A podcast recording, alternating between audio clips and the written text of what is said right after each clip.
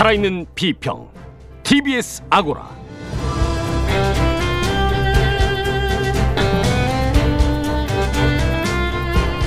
안녕하십니까. 한림대 미디어스쿨 교수 송현주입니다.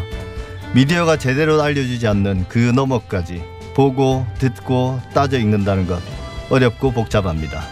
TBS 아고라가 모든 걸 명쾌하게 밝혀드릴 수는 없습니다. 하지만 여러분과 함께 하나씩 하나씩 고민해 볼 수는 있습니다 매주 토요일 아침 저희와 함께 그 길을 따라가 보시죠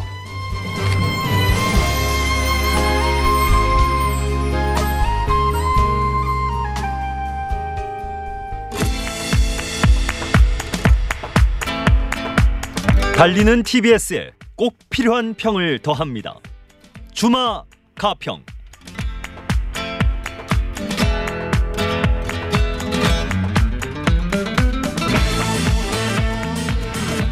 주마 가평 달리는 말에 채찍을 가한다. 주마 가편이란 고사성어에서 따왔는데요. TBS 아고라도 잘 달리는 다크호스 TBS가 적토마가 될 때까지 쓴소리 단소리의 채찍을 더하겠습니다. 박성우 우성대 교수, 이정환 미디어 오늘 대표 두 분과 함께 하겠습니다. 어서 오십시오. 안녕하십니까? 네, 안녕하십니까? 네, 지금부터 나눠볼 얘기는 그동안 우리가 좀 무관심했고 어쩌면 크게 신경 쓰지 않았던 주제들일 수 있습니다. 근데 이제 우리가 지난주에 하려고 했다가 어, 조민 씨 인터뷰 때문에 좀 밀린 이야기인데요. 이번 가을 개편부터 TBS 라디오 뉴스 편성이 좀 바뀌었습니다. 대폭 축소됐거든요. 어, 애청자들께서는 이 변화를 어떻게 보셨는지 김면정 리포터가 직접 들어봤고요. 그 이후에 말씀 나누겠습니다.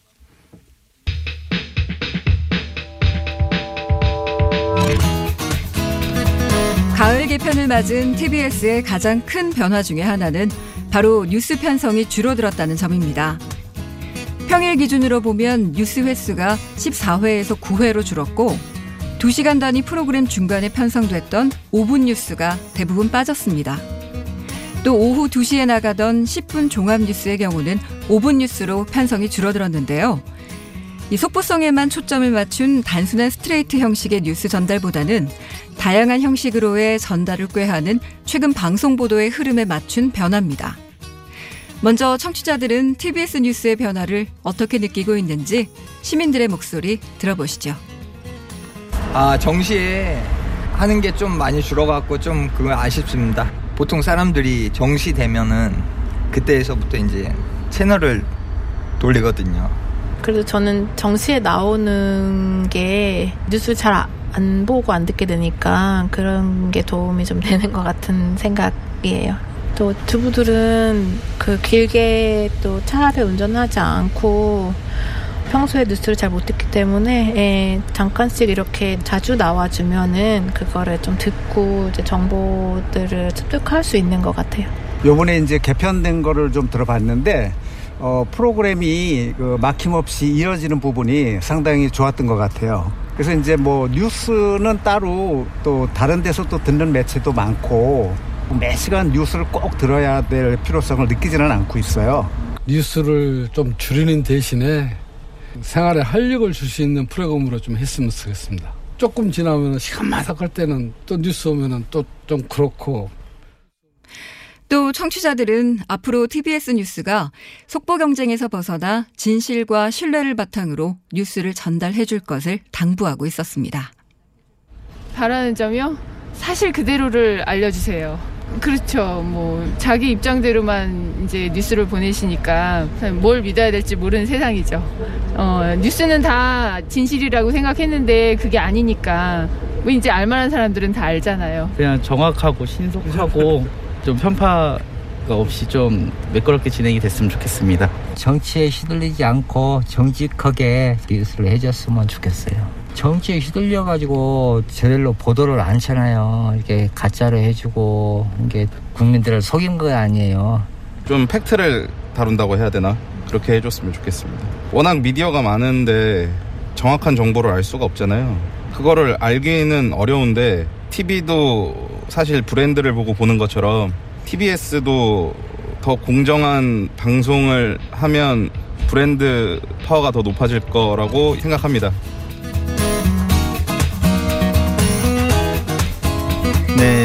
TBS 뉴스 개편에 대한 시민 의견 들어보셨는데요. 뭐 계속해 반복해서 나오는 말이 지금 우리 사회가 몇 달째 진실 게임을 벌이고 있는데 뭐 진실, 사실, 정확, 뭐 공정 이런 말들이 아마 이 시민들 반응의 키워드였던 것 같습니다. 뭐 그런 이야기 오늘 같이 또 해보겠죠. 어, 일단 뉴스 편성이 대폭주로 줄었거든요. 여기에 대해서 이제 뭐 구체적으로는 14번에서 9번으로 거의 절반 가까이 줄었습니다. 이정환 대표님 이런 변화들에 대해서 어떻게 생각하시나요? 네. TBS는 운전하면서 듣는 분들이 많기 때문에 뉴스가 핵심이죠. 네. 그래서 사실은 이제 어떤 뉴스냐가 굉장히 중요할 것 같습니다. 사실 이번 국정감사에서도 TBS가 보도 채널이 아닌데 왜 뉴스를 하느냐라는 비판이 일부 있었죠.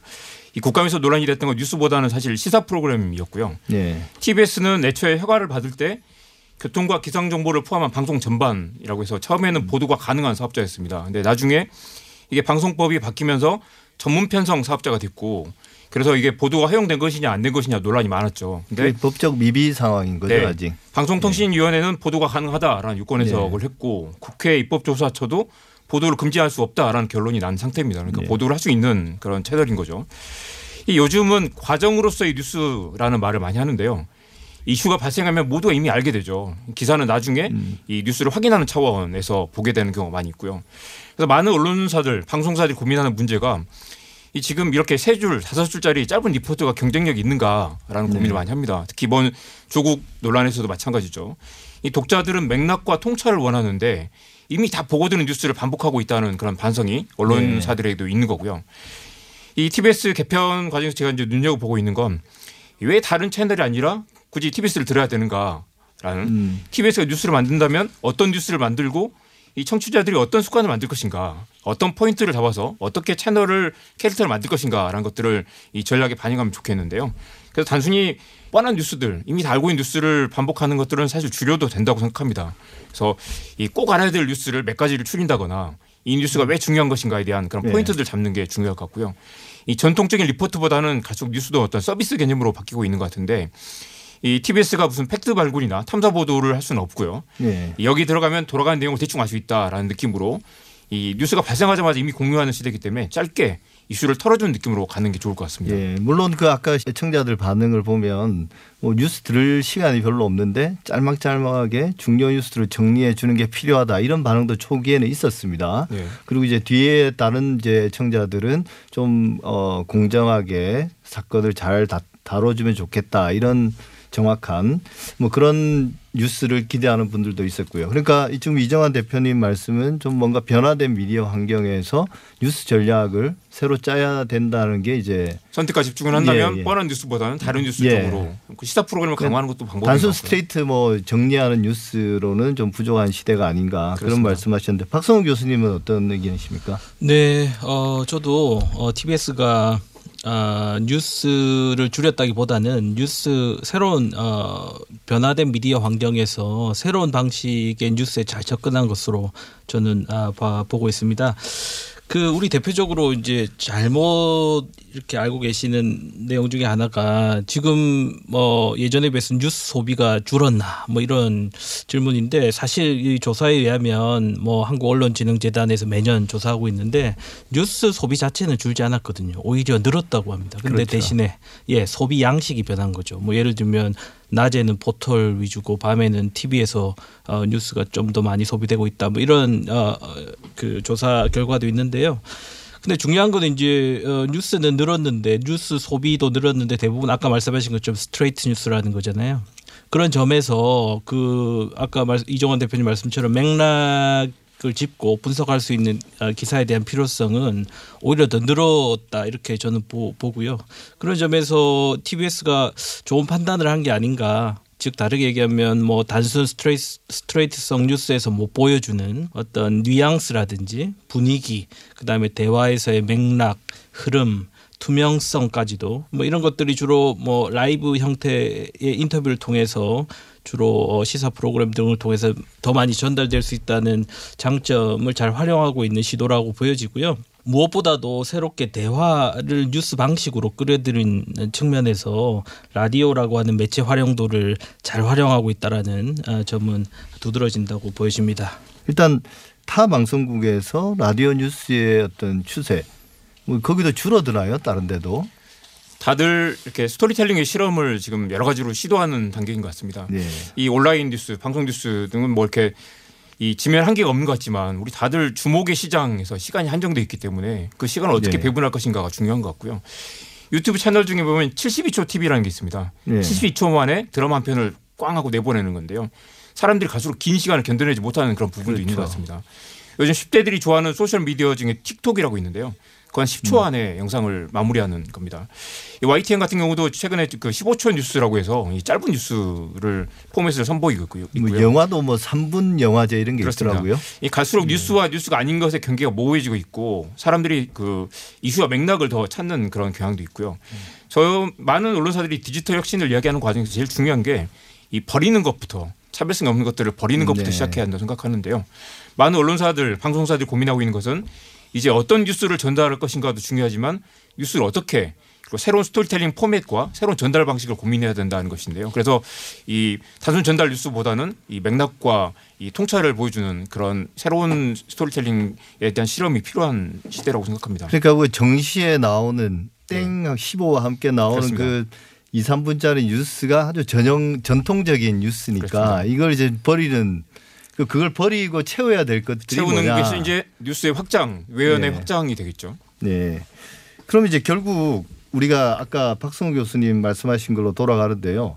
그 TBS 라디오 같은 경우는 그런 어떤 스트레이트 뉴스 짧은 스트레이트 뉴스를 좀 이번 편성을 통해서 대폭 줄였고 대신 이제 그것과는 별개로 그동안 그런 어떤 시사 프로그램들 대표적으로 뭐 김어준의 뉴스 공장이나 뭐 김지윤의 이브닝 쇼 또 뭐 과거에 이제 어 색다른 시선 이런 프로그램들의 이제 비중을 높여왔고 또 어 뭐 오락 예능 프로그램에도 시사성들을 많이 가미하고 그런 경향들을 쭉 보여왔는데요.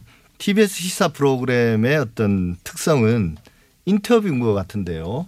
그 사실 뭐 저도 느끼는 거지만 인터뷰 저널리즘의 성공은 결국 인터뷰하는 사람, 예. 이 사람의 능력, 그 능력이란 게 인터뷰 진행 능력도 있고 또 이제 인터뷰 대상자를 섭외하는 능력도 있는 것 같아요.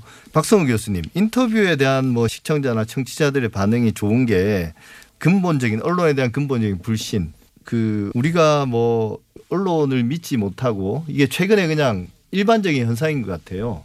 이런 현상들이 뭐 저널리즘 전문가들이 어 언론 비판을 통해서 계속 이야기해 왔던 바 있지만 이 점에 대해서 조금 더 말씀해 주십시오. 네, 어, 뭐 한마디로 정리하면 냉소와 무기력, 불신 뭐 이렇게 정리가 될 수 있는 우리 언론과 아, 국민들과의 관계라고 보여지는데 제 생각엔 이건 역사적으로도 아주 오래된 얘기 같아요. 그래서 뭐 조금 들어가면 뭐 해방 이후 우리 언론의 뭐 시작부터 지금까지 보면 주로 큰 뉴스 위주였죠. 그래서 정치 경제계와의 큰 관계 속에서 뉴스를 만들어 오고 선정하고 취재하고 편집하고 취재원도 활용하고 선택하고 뉴스 포맷도 거기에 맞춰서 가고 그다음에 우리 언론사의 구조 구조적인 문제 조직 문화도 거기에 이렇게 길들여져 온 게 드디어 오늘날에 좀 이렇게 문제들을 어, 보여주고 있다 이렇게 생각되는데 오죽하면 이제 뭐 학자들 중에서는 뭐 대리인 저널리즘, 갈등 유발형 저널리즘 이런 얘기까지 하거든요. 지금 언론의 실태에 대해서. 근데 이, 이 언론 뉴스 미디어를 둘러싼 외부 환경은 이미 많이 바뀌었습니다. 그래서 이제 뉴스 미디어는 이미 다 아, 특정 플랫폼만을 가정하진 않죠. 그래서 다 이미 태생적으로 하이브리드 매체가 돼 있는 상태인데 언론은 이제 역할이 바뀌어야 되는데 이제 이런 새로운 어떤 뉴스의 형식 혹은 새로운 상상을 하지 않으려고 하는 어, 이런 문제가 가장 핵심인 것 같아요. 그래서 뉴스 일방적인 뉴스 전달형에서 대화형으로 가야 되고 시민의 일상으로 파고들어야 되는 과제를 이제는 받아 안지 않으면 더 이상 안 되겠다. 뭐 이런 상황까지 이르렀다고 생각합니다. 예, 최근의 경향들을 보면 진짜 뭐 중요한 그런 어떤 취재원이 될 만한 사람들이 결국 아까 말씀하신 그런 언론에 대한 불신 이런 것 때문에 주요 언론사, 뭐 주요 공영방송이라든지 이런 데를 거치지 않고 그냥 어찌 보면 TBS는 제가 이제 다크호스라는 표현을 썼지만 원래 이제 주류 뉴스 미디어는 아니잖아요. 이런 데를 찾아와서 자신의 이야기를 하고 그걸 통해서 이제 진실을 알리, 알리고자 그런 경향들이 많은 것 같아요. 그동안 뉴스 공장을 통해서 다양한 어떤 인터뷰 그 이 취재원들이 등장해서 익명으로 혹은 실명으로 자기 이야기를 했고 또 이제 그걸 더 나아가서 다코스 TBS를 더 나아가서 이제 유튜브까지 나가서 하지 않습니까? 정경심 교수 조국 장관의 부인인 정경심 교수의 개인 자산 관리인이었던 김경록 씨 한국투자증권 PB였던 이분이 어 알릴레오라는 유시민 전 장관이 노무현 재단 이사장이 운영하는 그 이 유튜브에 직접 출연을 해서 이제 인터뷰를 했는데 더 문제는 이게 그 이전에 한 한 달 전쯤에 KBS에서 나가서 인터뷰를 한 시간 했는데 그 제대로 방영이 안 됐다는 거잖아요. 일단 우리가 이야기를 좀 나눠야 될 것 같은데요. 그 전에 유시민 전 장관 노무현 재단 이사장이 김호준 뉴스공장에서 관련해서 전화 인터뷰를 한 걸 그 내용을 한번 들어보고 어, 좀 간단하게 말씀 나누시죠. KBS 보도로는 반론 보도 어제로는 예. 어, 일종의 cross check를 했다 인터뷰를 한 후에 그, 아, 예. 런 취지로 반론한 것 같은데요, 그죠? 예. 그 그런데 두 가지 문제가 있는데요. 하나는 팩트 취재를 확인을 왜 꼭 검찰에서요? 검사들한테 안 물어보면 기자분들은 이것이 팩트일까 아닐까 판단 못 하나요? 아니 그 아니 검찰만 검사들만 팩트를 제대로 알아요? 두 번째 피의자잖아요 지금. 예. 9월 10일 현재에도 이미 입건이 돼 있어서 피의자예요. 근데 피의자가 굉장히 용기를 내 가지고 인터뷰를 했는데 그거 그 취재원이잖아요. 예. 어떻게 검찰이 바로 인터뷰했다는 걸 알 수 있게끔 가서 사실관계 재확인을 해요? 그, 그, 난, 저는 그 이해가 안 돼요. 그 사람의 증언을, 김 차장의 증언을 들어보고, 그, 경제 전문가라든가 다른 그 전문가들에게 리뷰를 할 수도 있잖아요. 그 일단 이정환 대표님 네. 이 현업에 계시니까 네. 이 전체적인 사건 그렇습니다. 이 어떻게 생각하십니까? 우리가 사실 필터 버블이라는 이야기를 많이 하는데요. 이 그동안 전문가 지식인들, 기득권 세력들, 정치권도 거대한 필터 버블에 갇혀서 대중과 멀어져 있던 게 아닌가라는 생각을 하게 됩니다. 기자들도 마찬가지고요. 네.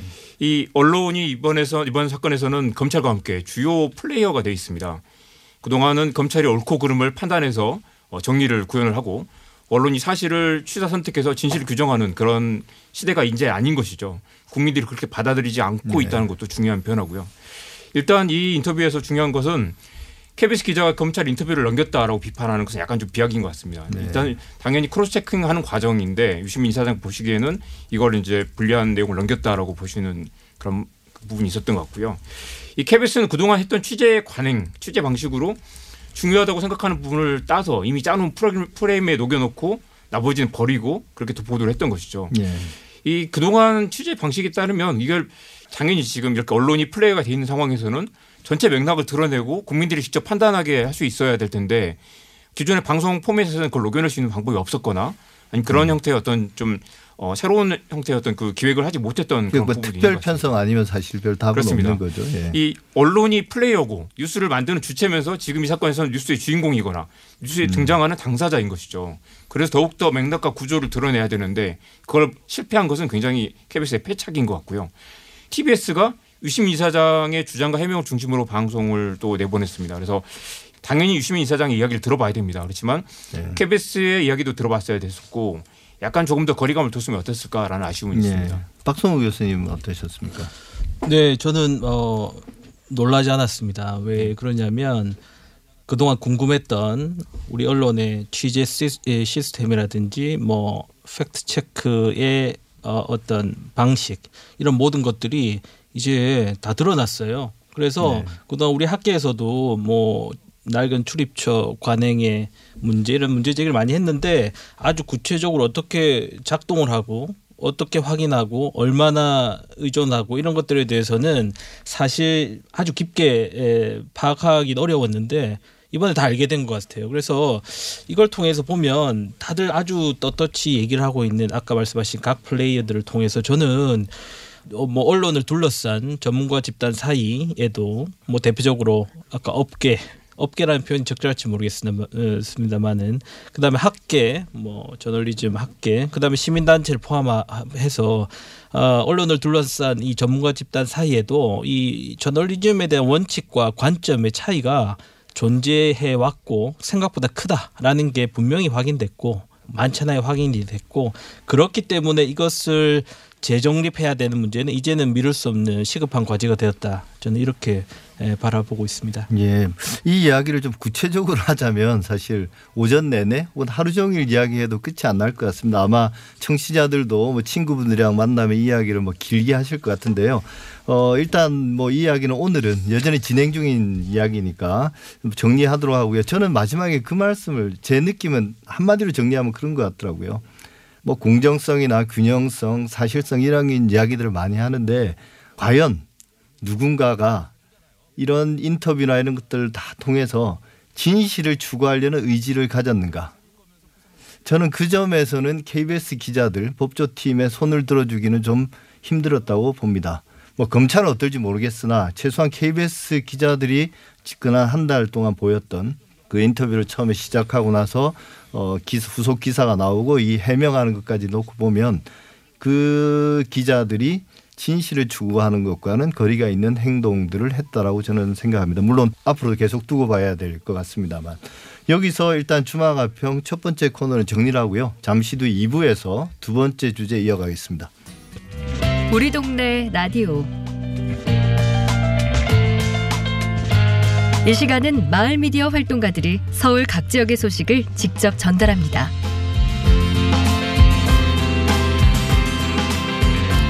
안녕하세요. 우리 동네 라디오 KCN TV 한중 방송 이화실입니다. 거리를 가다 보면 외국어로 쓰여진 간판을 많이 보게 되는데요. 한글 이름으로 된 아파트를 영어로 이름만 바꿨더니 값도 올라갔다는 말도 있습니다.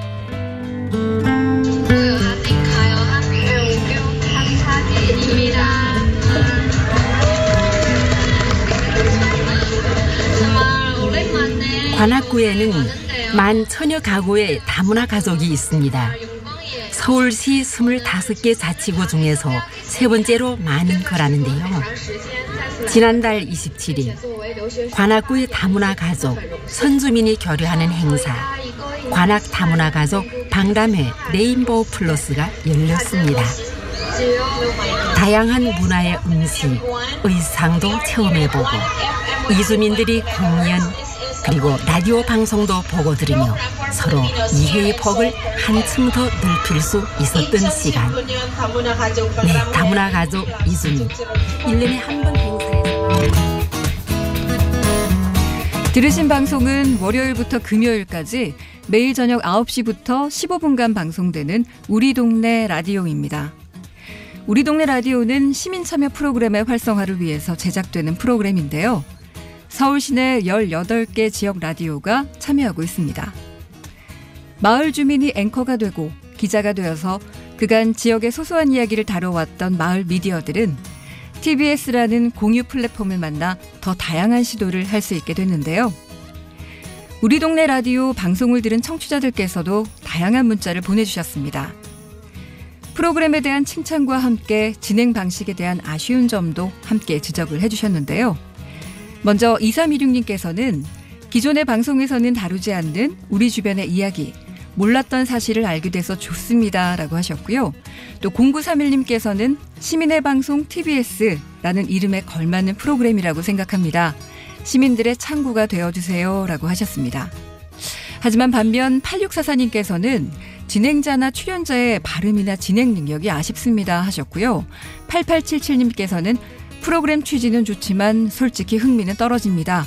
지방에 살다 보니 딴 세상 얘기 듣는 느낌도 들고요. 해주셨습니다. 또 6934님께서는 TBS 95.1 주파수를 늘 고정하고 쭉 듣는 청취자로서 이 프로그램으로 채널의 흐름이 끊기고 또 생뚱맞다고 느껴지는 건 어쩔 수 없는 것 같습니다. 1156님께서는 우리 동네 라디오에 출연하는 활동가나 다루는 콘텐츠가 서울 내 소수 지역에 편중돼 있어서 아쉽습니다. 좀 더 다양한 지역이 참여할 수는 없는 건지요? 라고 해주셨는데요. 이처럼 애청자들은 우리 동네 라디오가 TBS 내에 보다 조화롭게 자리 잡기를 바란다 라는 의견을 많이 보내주셨습니다. 우리 동네 라디오에 대한 청취자 의견까지 들어봤습니다. 먼저 이정환 대표님, 이런 네. 프로그램에 대해서 어떻게 생각하십니까? 아주 좋은 시도라 생각합니다. 우리 네. 주변에 보면 이 전국 단위 신문들을 늘 보죠. 그리고 거대 담론과 여의도 정치를 다루는 뉴스는 많습니다. 그렇지만 우리 동네 문제, 그리고 내가 살고 있는 지역의 문제, 삶을 다루는 언론은 많지 않거나 거의 없죠. 그래서 뭐 동네 깨진 가로등이나 부러- 부러진 가로수, 그리고 어디 어디 교차로의 신호가 너무 짧다거나 어느 골목길에 상습적인 뭐 불법 주차 네. 문제 있다거나 이런 사소한 문제들도 물론 중요하고요. 그리고 젠트리피케이션의 문제나 지역 재개발에 대한 이슈나 토론, 재난 상황에 대한 뭐 실시간 중계 그리고 뭐 보도블록이 무너졌다거나 아니면 보도블록을 왜 이렇게 자주 갈아치우나거나 아니면 실제 우리 주변에서 벌어지고 있는 문제들에 대한 그런 논의가 너무 부족하죠. 그리고 부동산이나 금리, 주식도 중요하지만 우리 동네의 부동산, 우리 동네의 상권 그리고 뭐 국회에서 추경 논의도 중요하지만 우리 자치구에서 세금이 제대로 쓰이고 있는가라는 논의들을 네. 어, 다루는 언론이 있어야 되는데 아직은 부족한 부분이 많지만 이런 시도 자체가 굉장히 중요하다고 생각합니다. 그렇죠. 이런 프로그램들의 취지는 참 좋죠, 네네. 그죠? 이런 것들이 실제 얼마나 이제 많은 사람들이 듣는가, 얼마나 제대로 제작되는가의 문제는 있지만 시도 자체는 상당히 좋은 그 시민 참여형 그 방송 프로그램. 박성 교수님 이런 프로그램을 놓고 봤을 때 TBS의 우리 동네 라디오라는 프로그램이 기존의 시민 연계 방송과 비교해서 어떤 특이점 같은 건 어떤 게 있을까요? 네.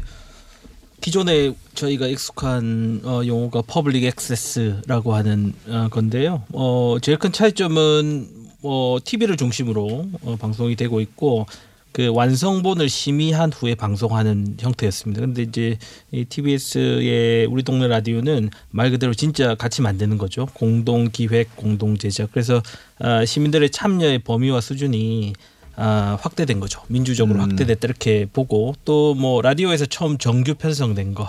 아 정규 편성된 네. 것도 특이점이다. 네, 그리고 이걸 통해서 참여하는 마을 미디어들 사이에 그 동안은 사실 다분히 자기들 내부의 친목 도모 뭐 이런 목적도 많이 있었습니다. 근데 아, 이걸 통해서 다른 마을 미디어들과의 소통이 가능해지고 그래서 공통의 의제를 설정할 수 있고 조율도 가능. 그러니까 뭐 큰 틀에서 보면 커뮤니케이션과 관련된 권리의 실현의 측면도 있다 이렇게 보는데 아 무엇보다 문제는 재미가 어, 많이 없죠. 그 부분입니다. 예. 그러니까 뭐 청취자들도 아 뭐 취지는 좋은데 뭐 좀 생뚱맞다 프로그램의 quality가 좀 떨어진다 딴 세상 이야기 같다 이런 평들도 있었습니다 이정환 대표님 네. 좀 뭔가 과제를 한번 좀 정리해 주실까요? 네. 저는 그 solution journalism이라는 차원에서도 이런 시도 자체 시도를 반드시 성공해야 한다고 생각합니다. 그래서 언론이 그동안 문제를 고발하고 폭로하고 거대 담론을 이야기하는데 그쳤다면 우리 삶의 문제를 해결하고 답을 찾아가는 과정에 대한 그 기록이 필요하다는 네. 거죠. 우리 동네 라디오가 그런 실험이 될 수 있다고 보고요. 이게 단순히 시도에 그쳐서는 안 되고 실제로 성공하고 새로운 모델을 만들어야 된다고 생각합니다. 그걸 하기 위해서는 이 마을 미디어들이 지금 이제 우리 동네 라디오라는 이 공동의 채널을 공유하고 이 실험을 하고 있잖아요. 그래서 브랜드 전략 각각 마을 미디어들의 브랜드 전략이 필요하고 실제로 찾아와서 듣게 만들어야 한다고 생각합니다. 아까 네. 재미가 없다고 말씀하셨지만 이 아마추어와 프로페셔널의 차이는 주제 선정 과정도 중요하지만 메시지를 효과적으로 전달하는 방법 음. 이게 왜 중요한가 와딘 메터스를 설명할 수 있어야 되는데요. 지역사회 현안을 끌어내고 단순히 이게 우리도 메이저 언론처럼 우리도 방송을 한다라는 데 그치지 않고 실제로 무엇을 바꿀 수 있는가 음. 이 방송을 듣는 사람들이 그러면 나는 어떻게 참여해서 어떻게 여기 같이 변화를 만들어낼 수 있는 것인가에 대한 그런 변화의 희망과 가능성에 대한 메시지를 담아낼 수 있어야 되는데 그러려면 이 만드시는 분들이 메시지 전략 브랜드 전략에 대한 고민들이 좀 더 필요할 거라고 봅니다. 어쨌든 취지는 참 좋은데 뭐 말씀하신 여러 가지 한계들을 뚫고 앞으로 뭐 잘 되길 저희들이 적극 지지하는 게 필요하지 않을까 그런 생각합니다. 오늘 두 분 말씀 감사합니다. 박성우 우송대 교수, 이정환 미디어 오늘 대표 수고 많으셨습니다. 감사합니다. 고맙습니다. 저는 이어서 2부 사실과 진실의 위험한 관계 사진관으로 다시 돌아오겠습니다.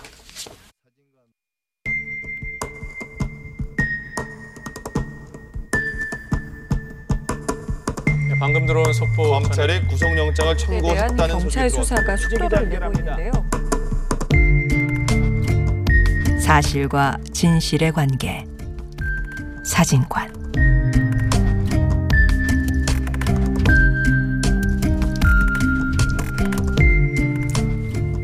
요즘 단풍이 한창입니다. 10월 중순이면 절정을 맞을 것 같은데요. 지금도 단풍 구경하러 지금 운전해서 나가시는 분도 계실 거고 오늘 계획하시는 분도 많을 것 같습니다. 산 전체가 울긋불긋 물들어가는 풍경은 더할 나위 없이 아름답습니다. 하지만 단풍나무 한두 그루를 보고 단풍나무 숲 전체를 봤다고 말할 수는 없겠죠. 몇 개의 사실만으로는 진실을 알기는 어렵습니다. 사실과 사실의 어떤 관계를 이해해야 진실에 더 다가갈 수 있다는 것을 고민해보는 사실과 진실의 위험한 관계 사진관 오늘은 지난 7일부터 부산의 르노 삼성자동차가 생산 물량을 25% 감산하고 있다는 보도 내용을 중심으로 어, 전후 사정과 맥락 그리고 노동자에 대한 언론의 시각에 대해서 살펴보겠습니다. 김성희 고려대학교 노동문제연구소 교수 모셨습니다. 안녕하십니까? 예, 안녕하세요. 예, 먼저 관련 뉴스부터 듣고 말씀 나누겠습니다. 네, 자동차 업계가 이렇게 생산 감축에 나선 배경이 뭐죠? 일단 세계 자동차 시장의 상황이 좋지 않습니다. 세계 자동차 판매량은 지난 8월까지 12개월 연속 하락세를 보였습니다. 금융위기 이후 처음인데요. 세계 자동차 시장이 위축되면서 수출이 많은 국내 자동차 업계에 영향을 미친 겁니다. 또 이른바 노조 리스크가 영향을 미쳤다는 분석도 있는데요. 직접 들어보시겠습니다.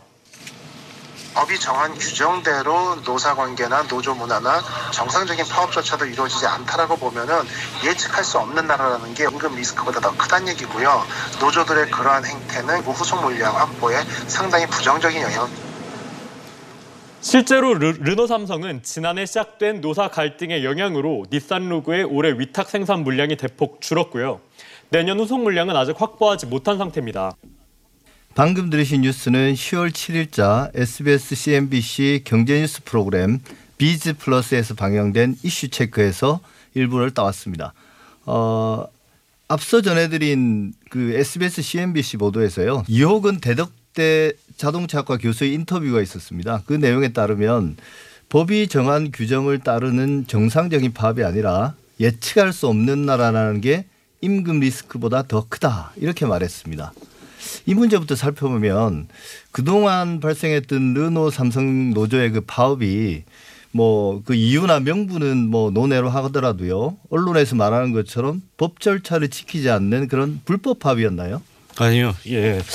우리나라에서 이제 그 노조가 파업을 하면 불법 공방이 예전부터 많았었는데요. 네. 일단 어, 파업할 권리는 헌법상 권리라는 점을 우리는 꼭 상기할 필요가 있다고 그렇죠. 보고요. 예.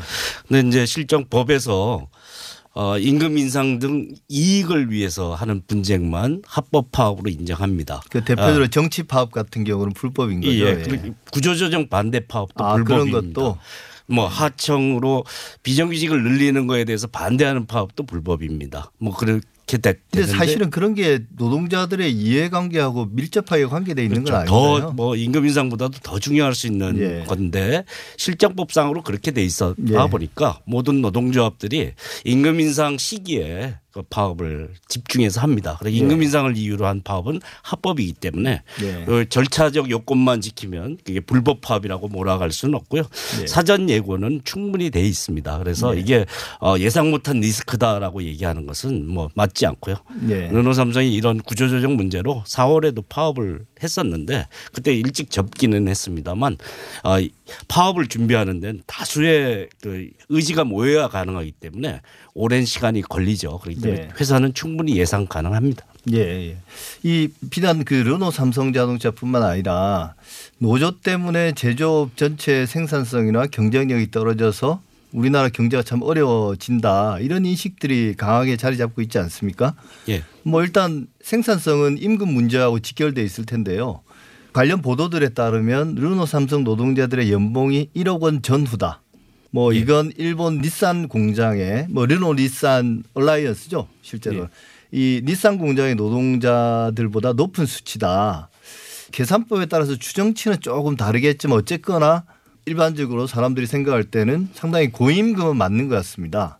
이 르노 삼성자동차뿐만 아니라 뭐 현대 기아차 노동자 이분들 제조업 분야 대기업 노동자들의 평균 임금이 이렇게 높은 뭐 다른 사정들이라도 있나요?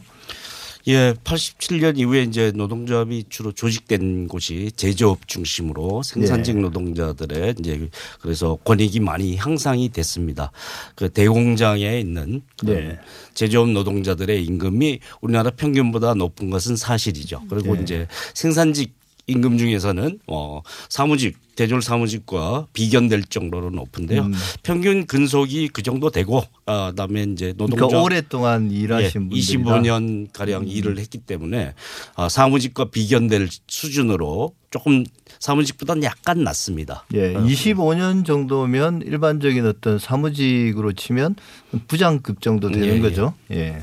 그래서 아마 7,800 생산직의 평균 연봉이 7,800이라고 아, 하는데. 1억 원이 아니고? 예, 예. 8, 8,400이라는 얘기도 있는데 이거는 사무직까지 포함한 얘기고요. 예. 생산직만 따지면 7,800이고 1,700이나 더 얹은 거는 이제 아 노동조합은 이제 기본급 인상을 요구했는데 회사는 이제 언제든지 경영 실적에 따라 없어질 수도 있는 그 성과급으로 뭐 1,700을 주겠다 이래서 합해서 계산한 것인데 네. 이건 좀 부필리기의 냄새가 있고요. 이렇게 임금이 높은 게 뭐 우리나라 전체 아, 노동시장 양극화에 비해서 좀 과도한 것 아니냐 이런 얘기가 있는데요. 그만한 어떤 지불 능력이 충분히 있고 대항력이 있는 곳에서는 이- 이런 정도의 사무직과 동일한 단일 호봉 체계로 아, 임금을 받는 이런 시스템이 구축돼 있었기 때문에 가능했던 일이라고 볼 수 있죠. 그 마지막 말씀은 결국은 아무리 고임금이라고 뭐 사람들이 생각하지만 회사가 줄만 하니까 주는 거 아니냐 또 예. 받을 만 하면 받아야 되는 것 아닌가 뭐 이런 말씀이신 것 같은데요.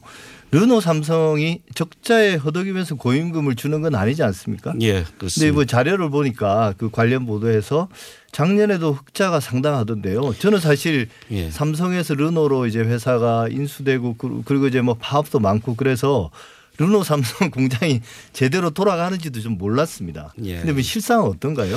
2011년 12년에 르노 삼성 위기가 있었습니다. 그때 네. 뭐 어, 20, 20% 이상 감원을 해서 버텼던 거고요. 그 이후부터는 매년 3천억 이상의 흑자를 내고 있습니다. 네. 그래서 뭐 기업들은 이제 임금 인상에 호의적일 수도 있는 게 뭐냐면 어, 법인세에서 다 차감 요인이 됩니다. 임금 상승분 네. 그러니까 비용 처리가 예, 비용. 처리가 다 되기 때문에 예, 이런 가능, 가능성이 있고요. 그래서 르노삼성이 상당히 흑자 기조를 가지고 있다 이렇게 볼 수 있고요. 다음 이제 뭐 물량 변동이 생긴다라고 하는데 그것은 쉽게 어, 생산 기지를 옮기는 이렇게 어느 정도 임금 수준이 되는데도 불- 불구하고 한국을 택한 것은 그만큼 한국의 생산 기지로서 이점이 분명히 있기 때문에 한 거지.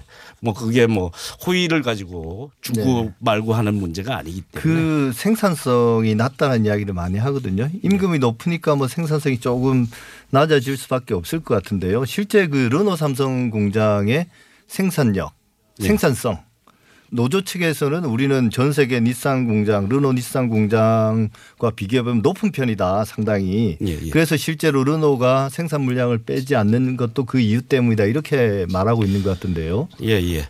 어, 우리가 이제 생산성, 노동 생산성을 비교할 때 좀 착각하고 있는 대표적인 문제가 예. 부가가치 노동 생산성입니다. 얼마의 값어치가 있는 물건을 만들었느냐에 따라 예. 좌우되는 경향이 많, 많아서 예. 우리나라는 독일이나 스웨덴의 자동차 회사보다 수출 단가가 2.5배 낮습니다.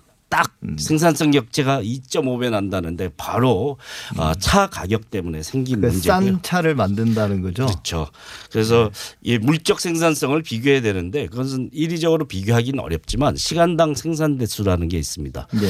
르노 삼성의 경우는 60대 이상 생산합니다. 시간당 60대 예, 이상. 물론 이제 대형차를 생산하면 떨어지게 돼 있는데 대형차도 많이 라인업이 네. 뭐 갖춰져 있는 대형차 또 가격이 올라가니까 또 그렇죠. 예. 현대자동차 같은 경우는 시간당 뭐 28대에서 45대 정도 네. 생산하는데 노동 강도가 너무 높다라는 거고요.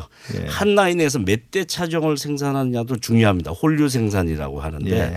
일곱 개 차종을 생산하는데 그러면 조립하기에 굉장히 까다로운 거죠. 그러니까 뭐 상당히 필요한 노동을 하게 된다는 거죠. 그렇죠. 우리나라는 이제 뭐 대체로 아, 홀류 생산을 하더라도 네 개, 다섯 개 차종을 넘어서면 안 된다라는 네. 뭐 불문율이 있습니다. 품질 저하 문제가 예, 예. 생기기 때문에 그래서 과도한 노동 강도 때문에 예. 노동 생산성은 높은데 그게 문제가 되고 있다 오히려 이렇게 예. 볼수 있죠. 좀 많은 의문들이 좀 해결되고 있는데요. 얼마 전 민주언론 시민연합에서 발표한 그 보고서를 보면 언론에서 노조를 부정적으로 묘사하는 대표적인 용어 1위로 귀족 노조를 들었습니다. 어, 현대자동차 노조나 뭐 국민의 KB 국민은행 노조 일부 대기업 정규직 노동조합의 사례를 들면서 뭐 귀족 노조다 고액의 연봉을 받으면서도 매년 이제 임금 인상을 요구하고 또 파업도 잡고 고용 세습 같은 그런 특권들도 막 누리려고 하는 뭐 전형적인 어떤 기득권층으로 이제 보도를 많이 하거든요. 그래서 아마 이제 노동조합에 대한 대중들의 반감도 큰 것 같은데요. 예. 뭐 노조를 비판하려는 그런 의도는 이해하는데 이 귀족 노조란 말 여기에 대해서 이제 마지막으로 교수님 어떻게 생각하는지 한번 여쭙고 싶습니다. 예, 어떤 임금 수준이 우리나라 평균에 비해서 높은 것은 사실이고, 예, 네. 고졸 생산직으로서 이렇게 또 오래 근무하긴 했는데 그런 임금을 받을 수 있는 사람들은 일부 대기업에 속한 사람들밖에 없기 때문에 또한 노동조합을 통해서 그게 어, 그런 어, 노동 조건을 유지할 수 있는 것 때문에 이런 이름이 붙였는데 전형적으로 이렇게 반노동 심리를 확산시키는데 영향을 주는 그런 문제라고 네. 생각을 합니다. 그래서 노동조합 운동 안에서도 이렇게 정규직과 비정규직이 연대해야 되고 비정규직 현대자동차 같은 경우는 뭐 사내하청이 있지 않습니까? 그런 어, 비정규직 노동자들의 처지를 개선하는데 역할을 하는데 더 노력을 기울여야 된다는 반성도 있는데요. 사실 같은 반복적인 작업을 1년 내에 굉장히 네. 많이 합니다. 한번 네. 뭐 시간당 뭐 60, 50대를 생산한다 그러면 작업을 그렇게 반복적인 작업을 5천 번 하는 거고 그게 네. 1년 365일 계속 해야 되는 것이니까 그러다 보면 이제 잔업 특근을 해서 뭐 안정적인 임금 부분은 많이 잡아도 60%밖에 되지 않습니다. 그래서 40%는 시간의 노동이거나 경영 실적에 따라 변동하는 임금분입니다. 그래서 사실은 안정적인 임금 부분이 최저임금에 미달하는 경우도 어, 생깁니다. 르노 삼성 같은 경우에는 기본금 부분 최저임금에 네. 미달하는 사람도 생길 정도로 그 안정적인 임금 부분이 차지하는 게 굉장히 낮다라는 점도 이제 우리가 감안할 필요가 있다고 봅니다. 예. 그러니까 뭐 저 임금 체계도 좀 살펴봐야 되고 실제로 그 사람들이 노동 현장에서 어떤 일을 하는지 봐야 예. 그래야 우리가 과연 귀족 노조란 말을 그때도 쓸 수 있는지 그건 참 한번 우리가 한번 생각해 볼 문제인 것 같습니다. 오늘 말씀 감사합니다. 지금까지 김성희 고려대학교 노동문제연구소 교수와 함께했습니다. TBS 아고라 오늘 준비한 내용은 여기까지입니다. 다음 주 토요일 8시 더 날카롭고 확실한 비평으로 찾아뵙겠습니다. 감사합니다.